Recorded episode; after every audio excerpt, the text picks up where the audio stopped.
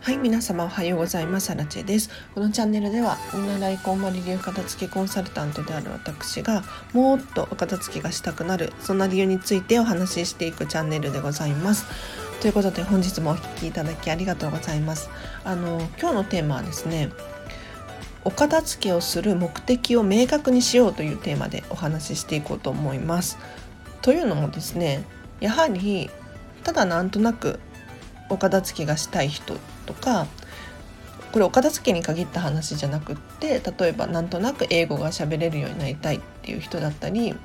他にもなんだろう勉強がしたいとか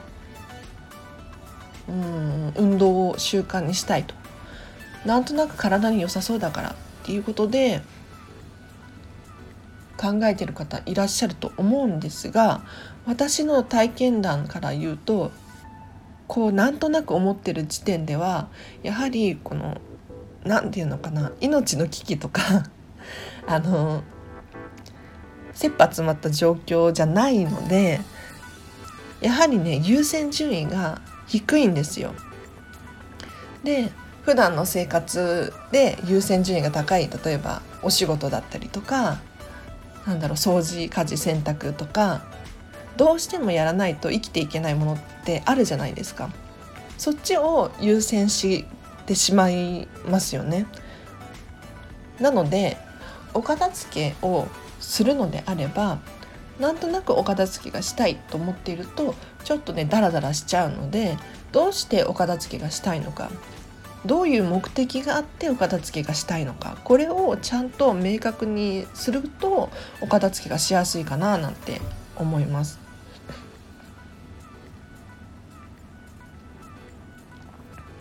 で例えばなんですけれどお片付けによる効果っていうのはたくさんあります。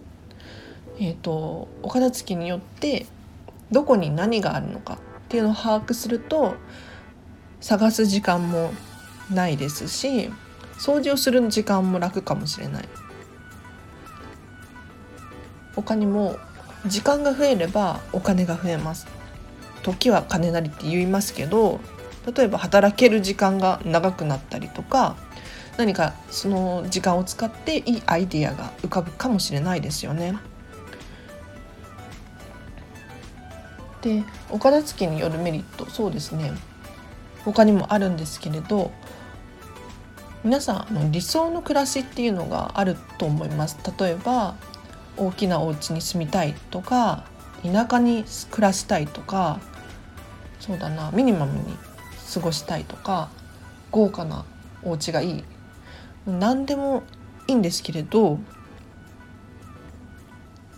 こういうのもお片付けをしたいのであれば明確にするべきだと思います。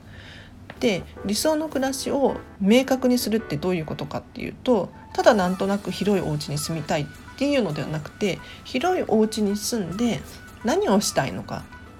どうしたいのか他にもうん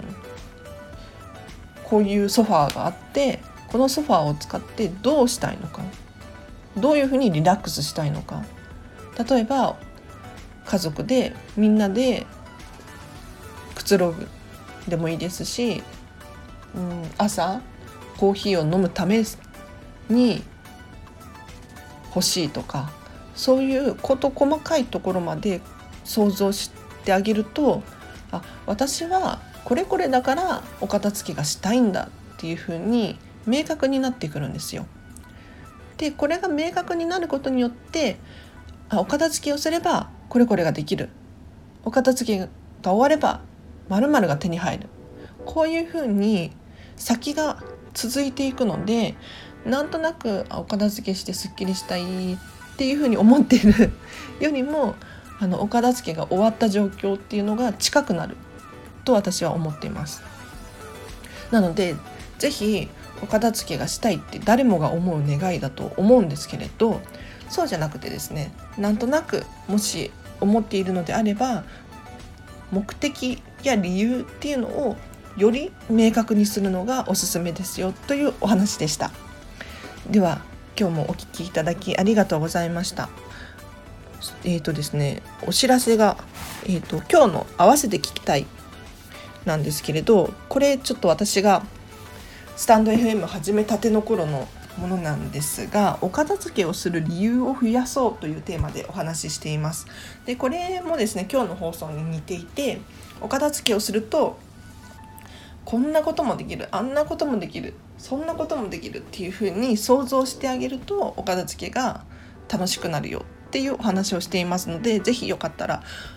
えーと、リンク貼っときますのでそちらも聞いていただけると嬉しいです。では皆様本日もありがとうございました。今日も一日ハッピーに過ごしましょう。あらでした。